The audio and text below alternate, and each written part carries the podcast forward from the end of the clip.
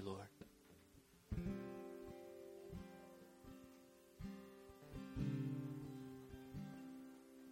Spirit, I thank you for speaking to us through that prayer that Aaron just prayed.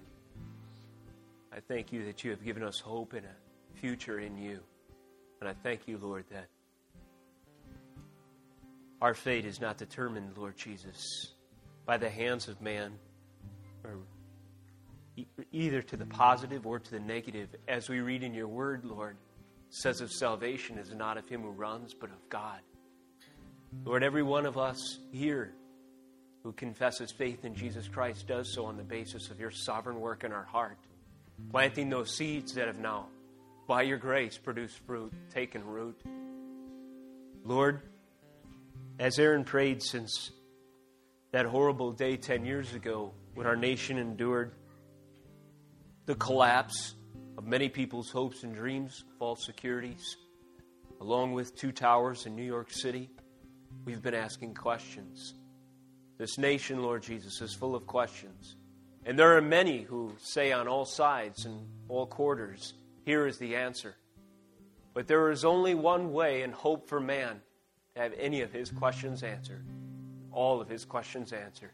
And we find it in your word. As Aaron prayed that this nation would re- be rebuilt, Lord, I pray that the foundation of our understanding would once again be built upon the truth of your word. Lord, we as a small body, confessing, Lord, our faith in Jesus Christ and rallying around your word this morning, I pray that this service and this sermon would take a step, Lord, and carve a stone and lay it in place to build our thinking, to build our future, our understanding and look for answers to our questions in your word. Give us the faith that they are all there, and then give us the understanding to discern. So that if anyone might ask for a reason for the hope that is within us in the near future, that we might point them to the rock of our foundation, Jesus Christ, as revealed in glorious ways in the Word of God.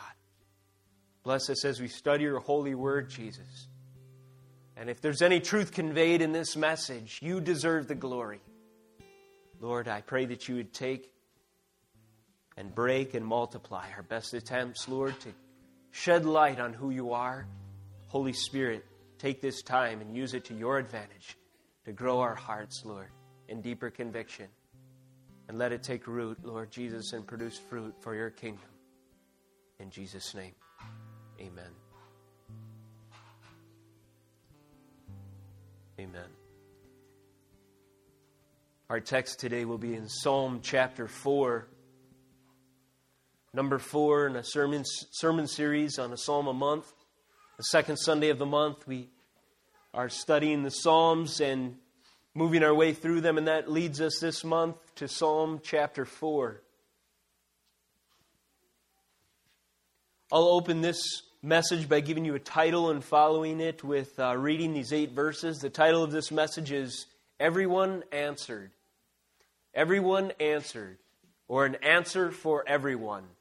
Any question worth asking is answered in the Word of God as we prayed this morning.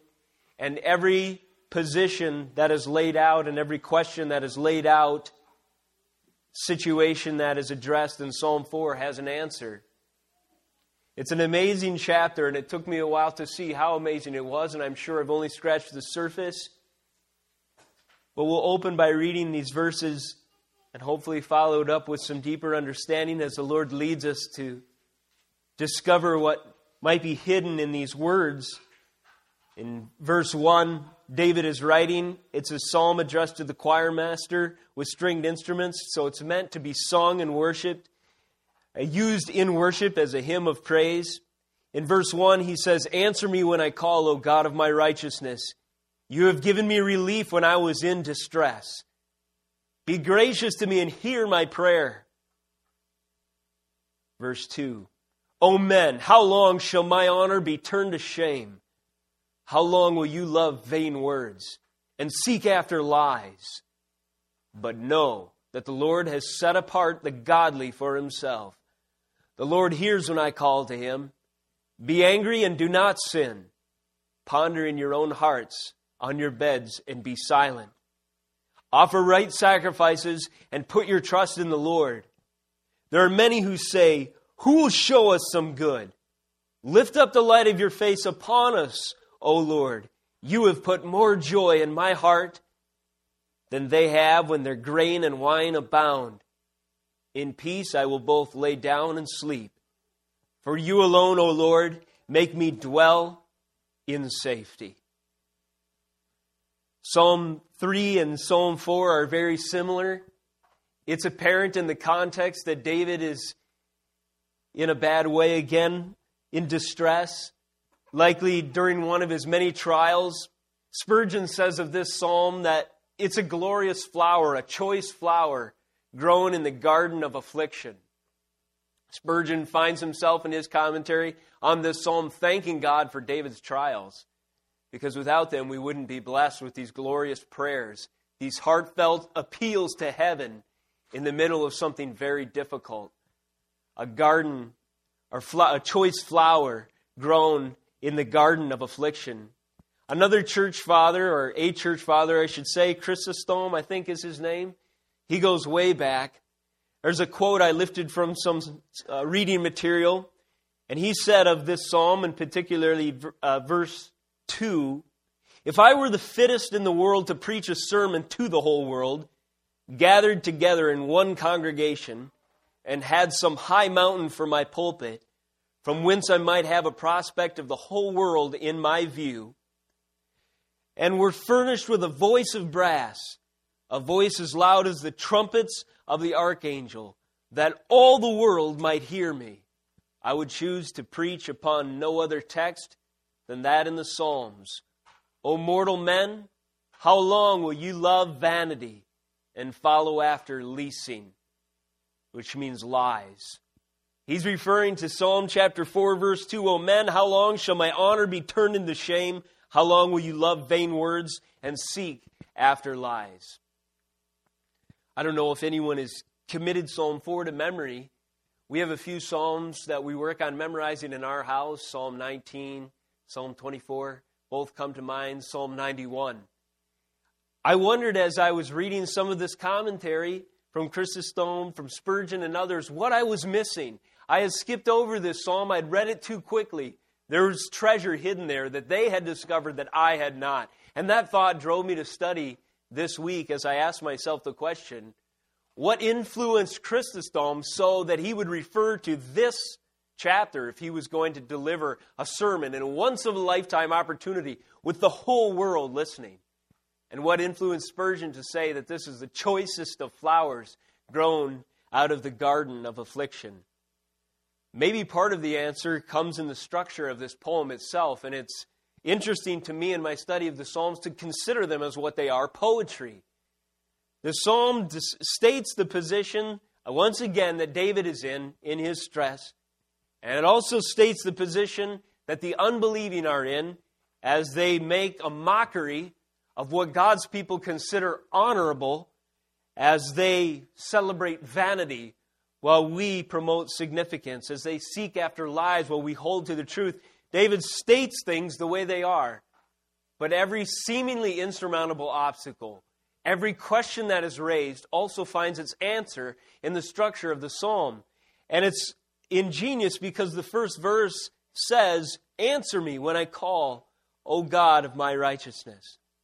So, one way to study the psalm could be to arrange it in two columns. One side would be questions, and the other side would be answers, or one side positions, and one side answers. So, in order to give this message and shed some light on that, I labeled the first point the position of the believer.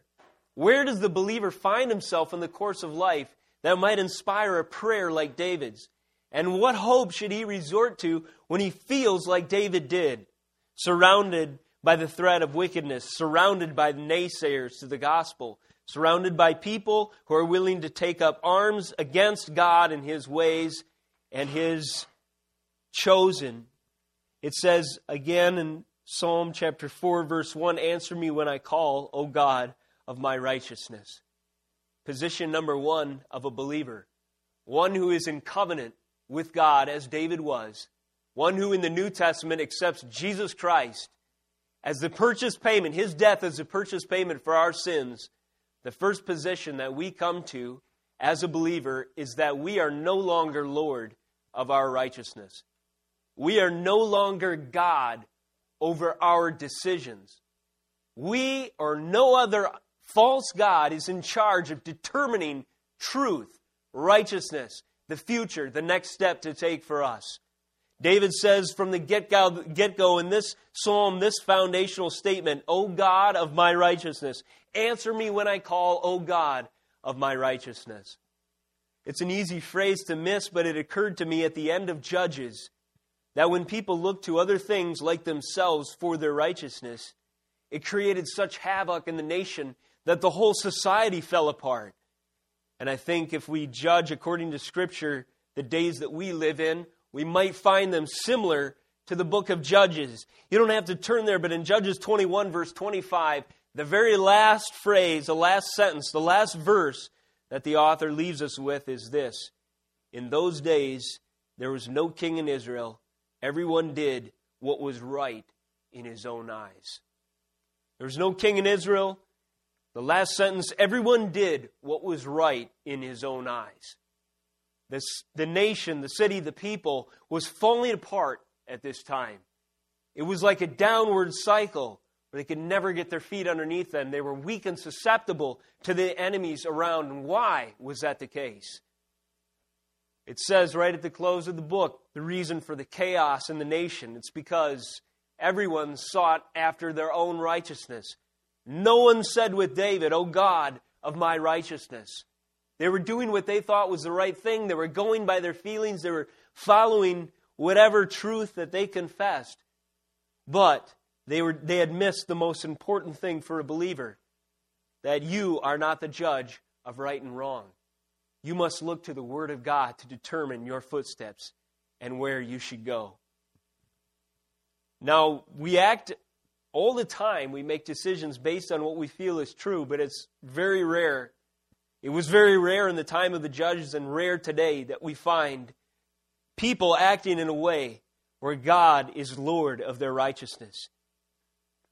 So the question comes to mind as we consider this fact that will we have an answer to our prayer under those conditions? There are those when crises strike who cry out to God in desperation. But up to that point, if God had never been Lord over their righteousness, if God had never defined the terms on which they lived their life, are they in the right position to even expect their prayer to be answered? The answer is no. And God will intervene in His grace and in His mercy, and we are never worthy of the answers to our prayers. But one thing we must do is come to that we must come to the reality that David confesses in Psalm chapter 4 verse 1 which means which is to say there is no other truth aside from God. There is no other righteousness aside from what he decrees. And there will be no forthcoming answer to our problems until God is God of our righteousness. The second position of the believer is stated David under these circumstances in the next phrase when he says, You have given me relief when I was in when I was in distress. So David is in this position of distress, but also faith. The Lord has delivered him in the past, and he trusts, he's praying that God would answer his prayer and deliver him in the future.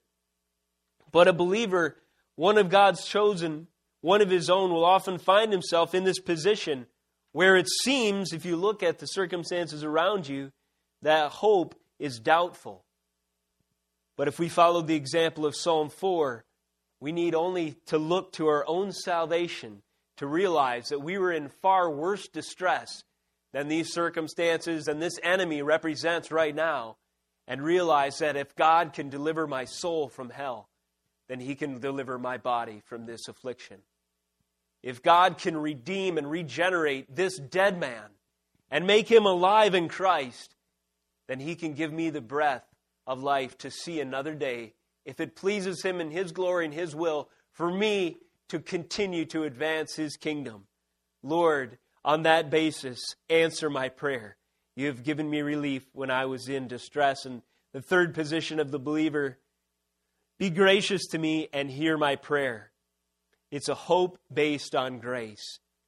So when the believer comes to the Lord in prayer under these circumstances, first of all, he must confess that God is righteousness, that He is Lord of the future, of the now, of the right way to act, and of the hope that we have at the end of our prayer when the answer comes. And secondly, although we can confess that we're in distress, we look to God's working in us so far to give us the faith.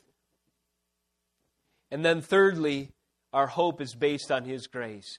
Be gracious to me and hear my prayer. I don't want us to leave this first verse and miss, however, the exclamation points at the end of the first and the last sentence, the first and third sentences of this chapter. It seems that David is honest and crying out. The position that David finds himself in is one of extreme, of, of extreme, uh, an extreme situation. He says, "Answer me when I call, O God of my righteousness. You have given, you have given me relief when I was in distress. Be gracious to me and hear my prayer."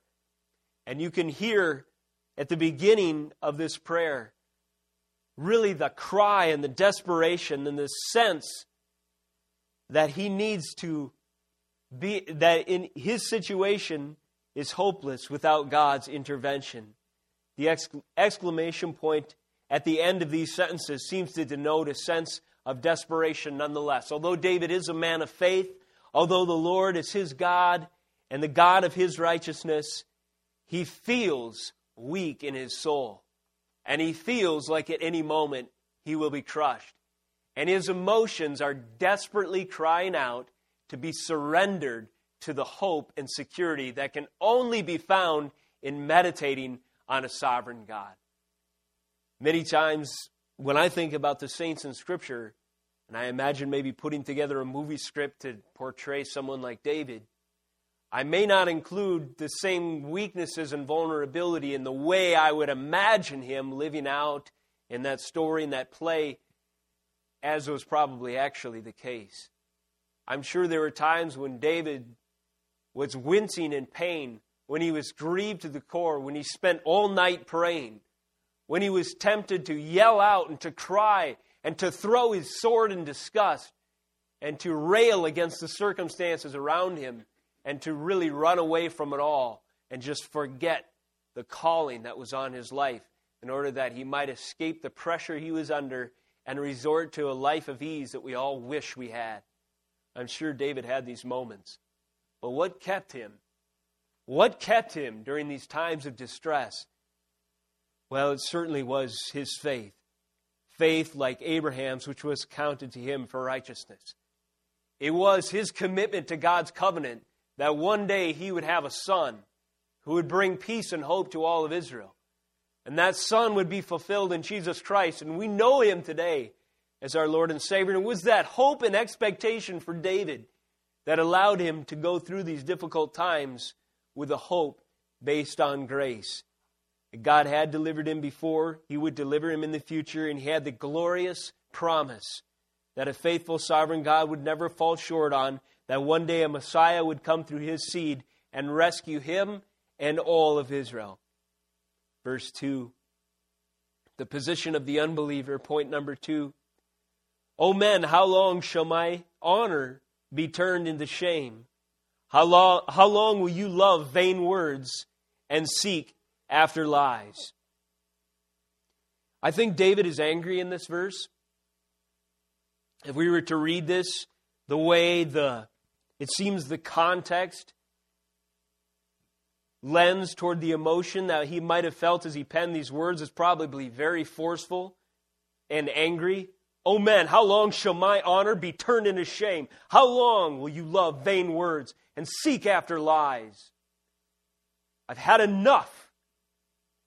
The reason I think that David is angry in verse 2, as he gives admonition later in verse 4, when he says, Be angry and do not sin. Ponder in your own hearts on your beds.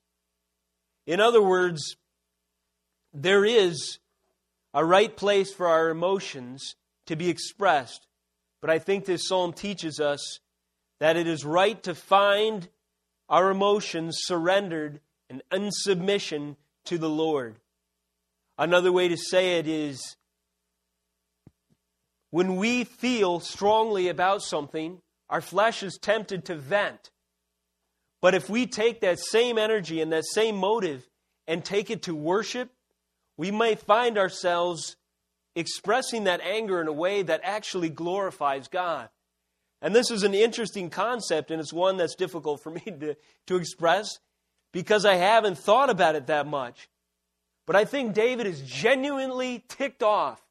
He is genuinely exercised. He is angry at anything that would be a threat to the glory of God. He is going to defend to the death, even if it takes his own life, the honor of his Lord. He hates vain words, he hates lies. This is the position of the unbeliever. One might ask, did David hate unbelievers? Well, inasmuch as their position represented an antichrist spirit, or that which is totally opposite to what God ordained, there are times in the scriptures, there are times in the, in the Psalms when strong words are used against that position of where those people stand. Certainly, if you were to think of your own sin you could respond in prayer asking that God's grace would be extended to those who stand in opposition to his truth, that they would come to Christ. But let's not pass over the fact that where they stand today is something to, that is reprehensible in the eyes of God and should be reprehensible in the eyes of those who defend his glory. The position of the unbeliever, one who, who does not have God as the Lord over his righteousness, turns the honor, or honor is turned into shame. In verse 2, O men, how long shall my honor be turned into shame? I think what David is saying here is that which I behold as honorable, that which I consider holy and valuable, which is that which God has decreed is righteous, beautiful, and true. Wicked men and those who are opposed to him despise, reject, they impugn, they belittle it, and they mock the honor of God. The things that God has said are holy, man has perverted. The things that God has said are reprehensible and sinful, man exalts him as some sort of sick, perverted virtue. In the New Testament, we read of this truth in Romans chapter 2. They exchange the ungod, or they, they exchange the things that God says are wicked and they celebrate them as laudable. And then they take the things of God that are pure and they reduce them and they profane them, belittle them, and mock those who stand for God's standards of righteousness and truth. The same today as we did then.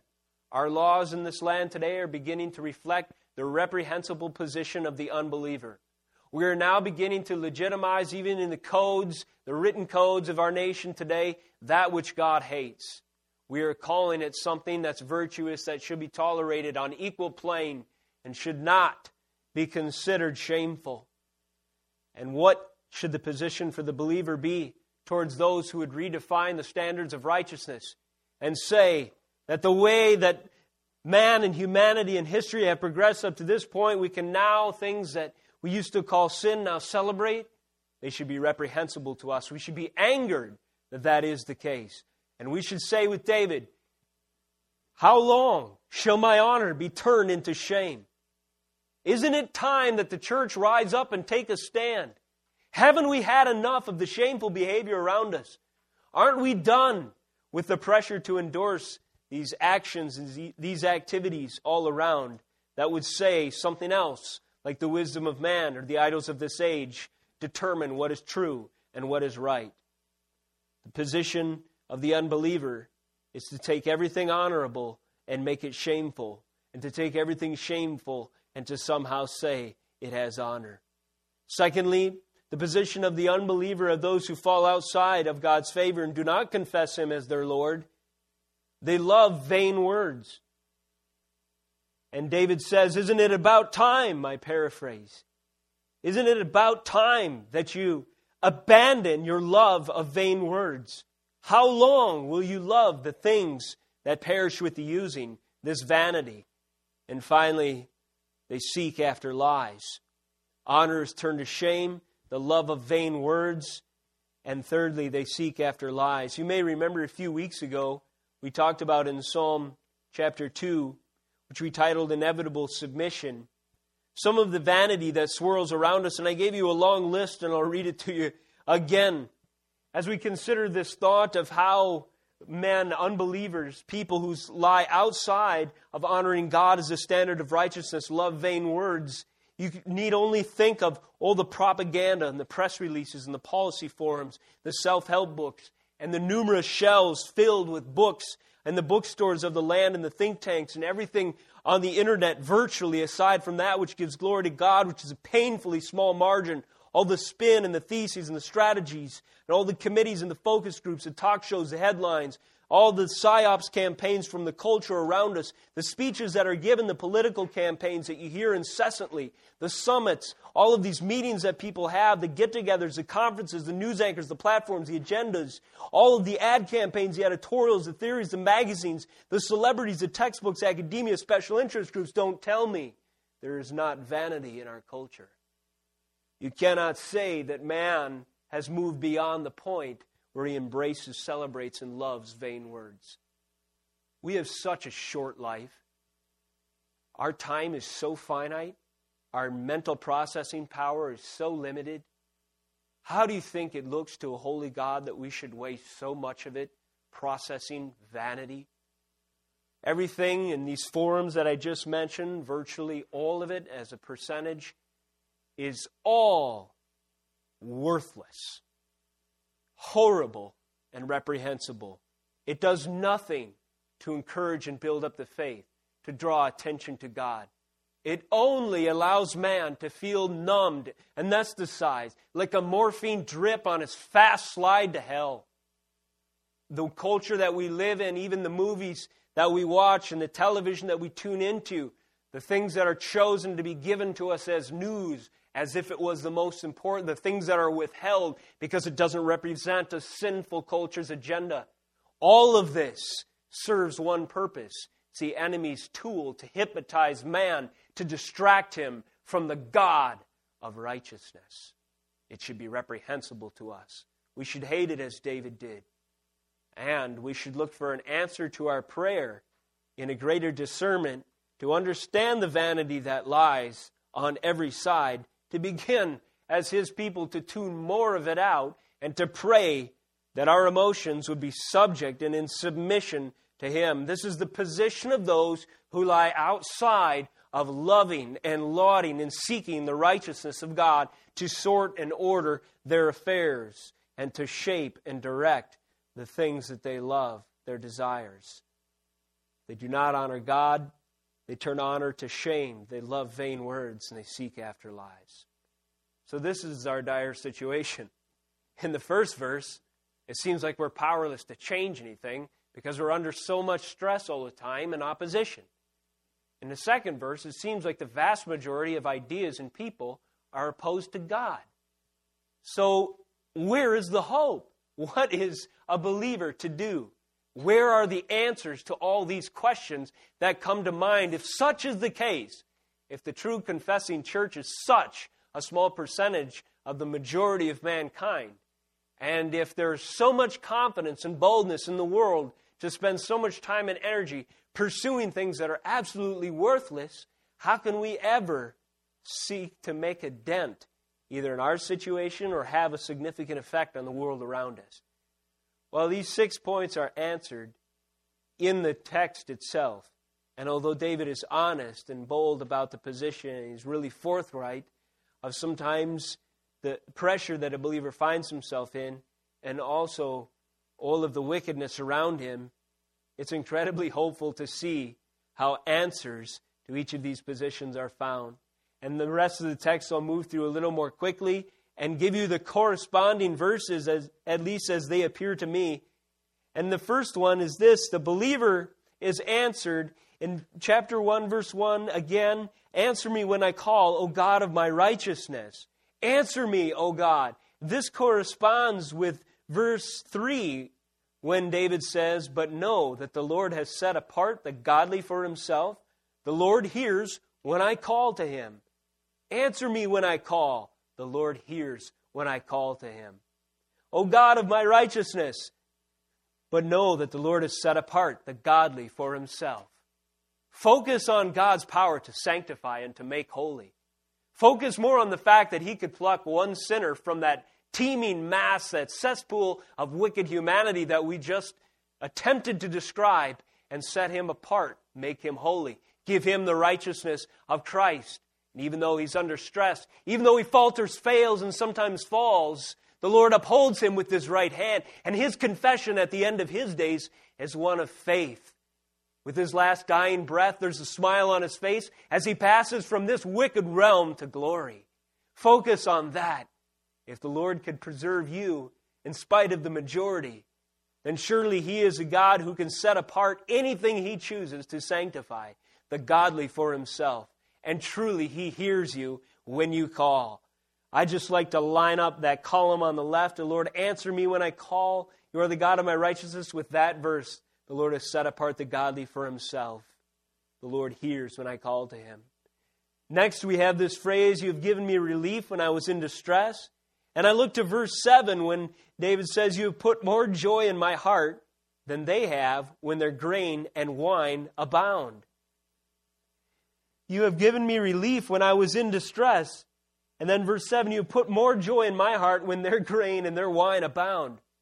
There's those who prosper, and then in other passages, including the Psalms, it's a great lament. Why do the wicked prosper? Why do they have such great stores of wealth? Their grain and their wine abound, and here I am suffering, one of yours, yet in poverty by the world's standards. Well, God's measures of value are not worldly. What greater joy or what greater evidence to the power of God is one who has joy that is not dependent on the amount of wine or grain in their storehouse, in their possession? David seems to find an answer to this cry I'm in stress, I need relief, by the joy that he knows transcends the circumstances. If you have put more joy in my heart than the happiest man has when he just won the lottery because you have set me apart for your holy purposes, then I know there's hope at the end of this prayer as well. Be gracious to me and hear my prayer again in verse 1. We mentioned those exclamation points that seem to denote a cry of distress. And then in the last verse in this chapter, in verse 8, David says, In peace I will both lay me down and sleep, for you alone, O Lord, make me dwell in safety. He begins his prayer in distress and he closes after just eight verses with his head laying softly on the pillow, and it's not a fitful sleep. He is able, under confession of his weakness before the Lord and faith in that God will answer the prayer according to his timing and power, to sleep all the way through the night, even though enemies surround him on every side. The believer is answered. Every time he has an issue, the Lord has an answer. He has a hope for him. The Lord has set apart the godly for himself. He has put more joy in the heart of a believer than those, than those unbelievers experience in the greatest prosperity this world can boast. In peace we lie down. Now, there is a hopeful note for those who are unbelieving, even in this text.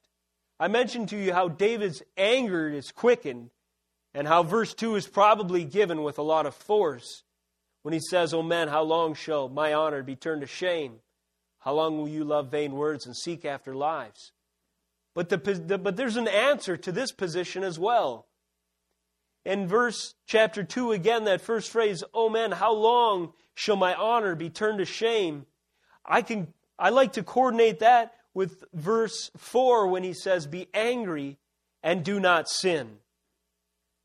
In other words, David is saying, as we mentioned before, how the passions of this soul find their purpose in submission to God. Men are passionately pursuing something. They spend their energies doing something. And if they lie apart from the revelation of God, they do so embracing and pursuing sinful ends. But David is saying, no longer spend your energy in the passions of your soul, turning things that God calls honorable into shameful things in your mind, or celebrating shameful things as honorable, but be angry and do not sin. Secondly, he says, How long will you love vain words? And then the answer for that, if you find yourself one who is particularly attracted to vanity, the answer for you is to take verse 4 to heart, the second phrase, ponder in your hearts on your beds and be silent. Instead of filling your mind with all the vanity of the world around, take a moment to quiet your soul.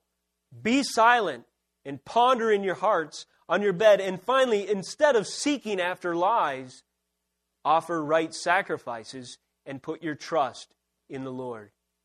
If you wanted to do some further study, you might reference Leviticus chapters 1 through 7. And in Leviticus 7:37, there's a few sacrifices that are listed. A burnt offering sacrifice, the grain offering, the peace offering, the sin offering, the guilt offering, and the ordination offering. When these are practiced in the right heart, when these were under the old covenant, when they were seen for what God intended them to be, and if they were followed and obeyed, then this verse would have applied offer right sacrifices and put your trust in the Lord. And much of the context of this chapter kind of reminds us of those sacrifices. You have put more joy in my heart than when the grain and the wine abound. And in the grain offering, there was an honoring of the Lord as our provider and taking joy that our God would take care of our needs.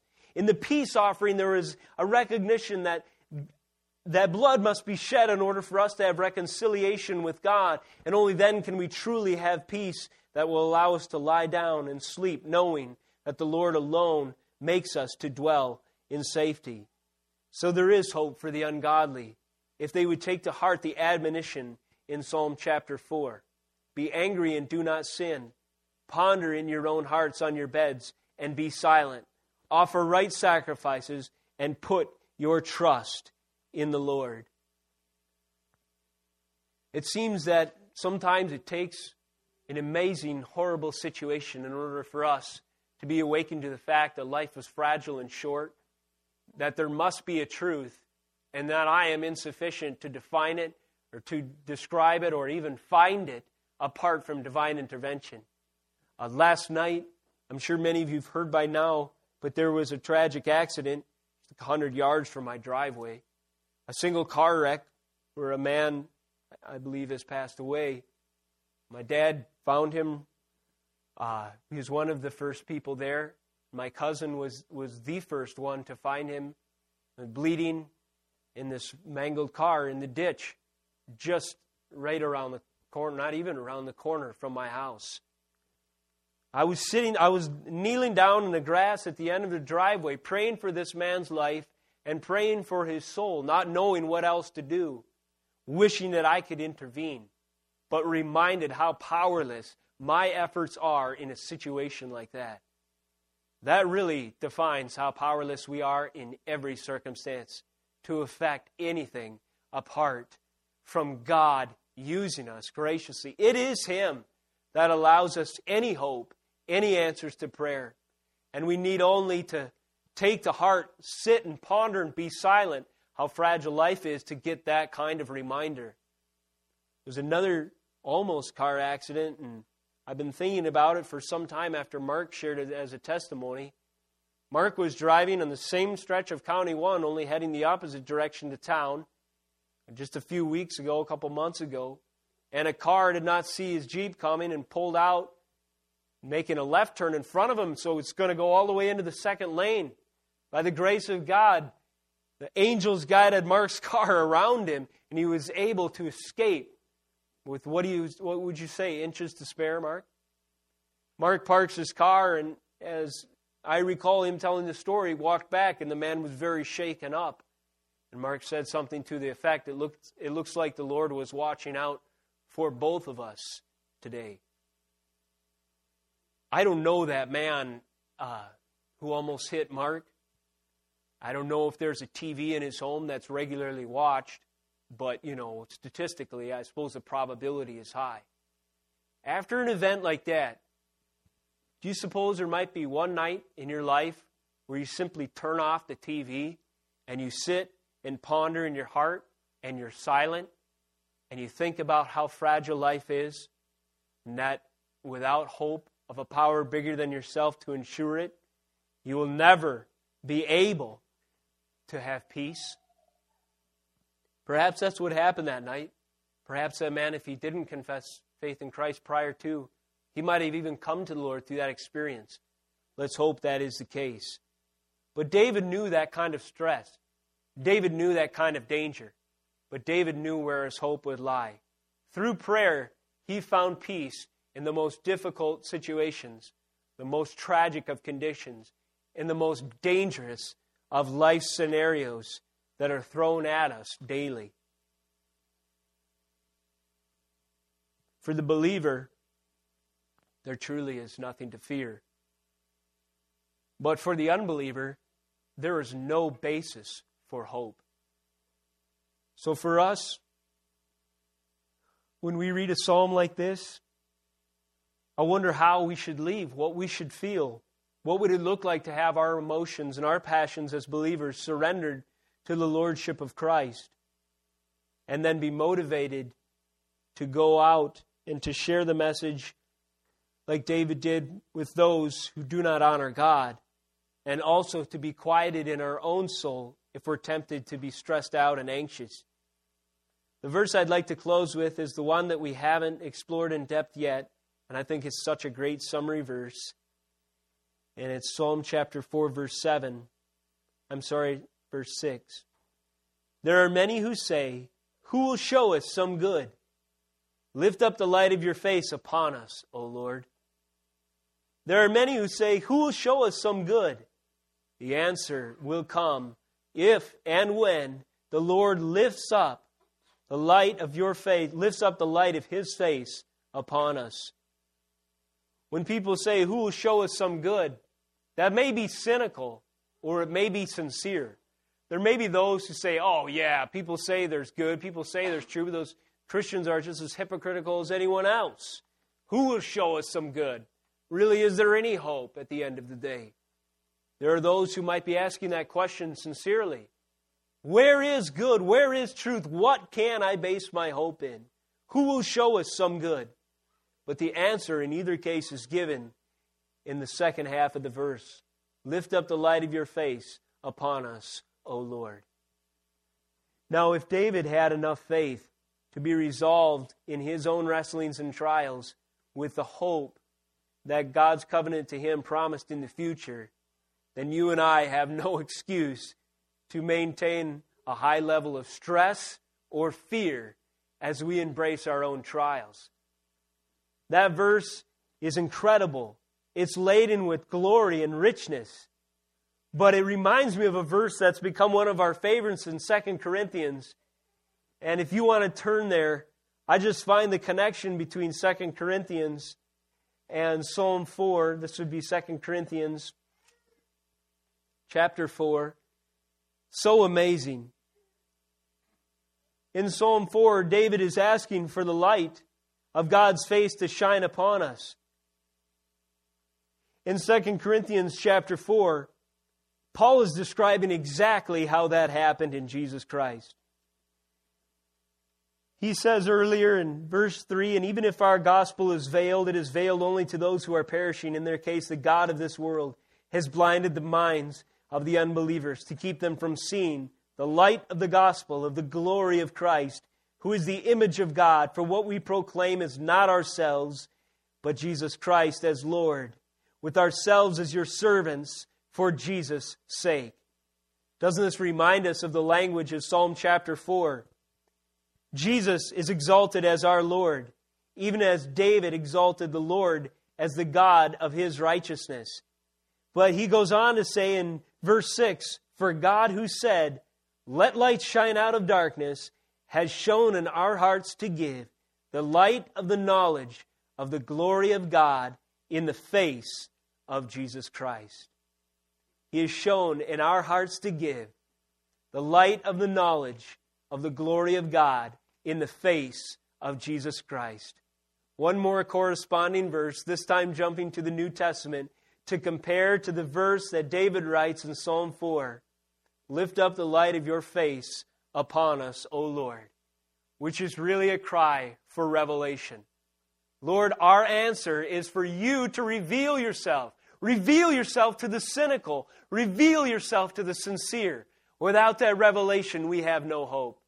And what is the revelation of God to the believer today? It is the light of the glory of God, the knowledge of Jesus, His face, the image of God shining on us and our understanding in the heart of a believer.